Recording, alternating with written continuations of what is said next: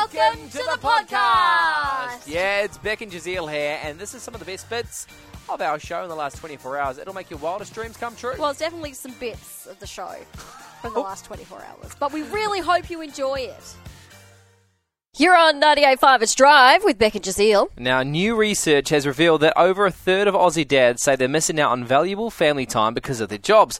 So, how do we regain that work life balance? Well, joining us to talk through the data, we have franchise expert Arun Sovandal. How you going, Arun?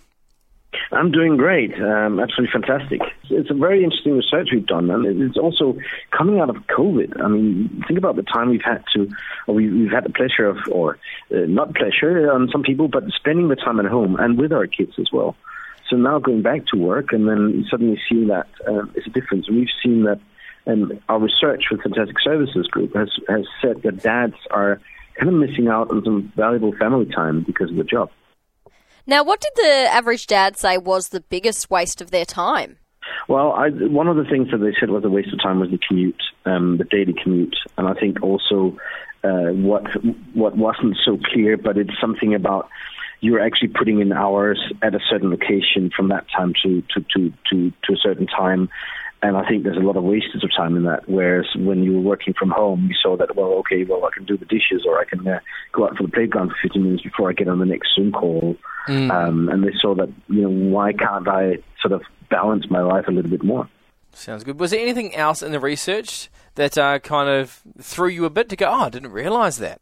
I mean, the other findings were that a lot of people thought that it was um, expensive or completely out of the reach of starting their own business um, and build something around their own lifestyle. That's one thing that surprised me. Um, that people really thought it was that's going to cost me you know heaps and heaps and heaps and really get expensive. Um, and it looks like a lot of people haven't sort of maybe investigated on how affordable it actually is. You make a good point about like the franchises. I think a lot of people, a lot of us would love to be our own boss, which that's a way you can do it. What are the stats on people going out and working for themselves? There is a point where you can do your lifestyle business, and then there's a point where you're really doing a performance business.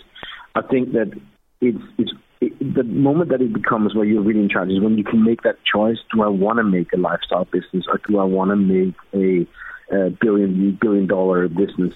Um, when you can make that choice, you don't have to be the boss of the boss, but you can actually, when you can make your choice about your own time, because you all know that it's not always time equals the reward um, in, in, in business, and that's where a lot of people are going like, well, you're just selling your time when you're in the work. So there's a lot of choices to make here.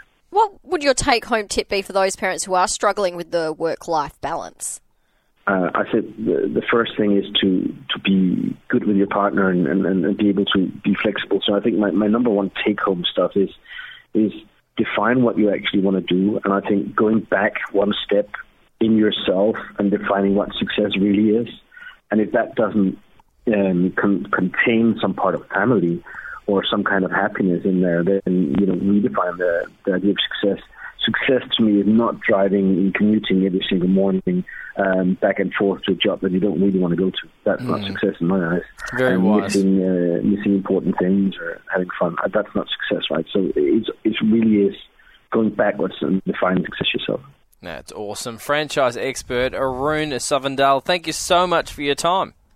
Well, thank you very much. It was a pleasure. Whew, what a hoot that was. That was. Oh, I'm yeah. tired just from listening to it. Oh, I'm energized. Yeah. hey, if you want more from The Drive Show, just visit 985.com and don't forget you can tune in live anytime for more of this great banter.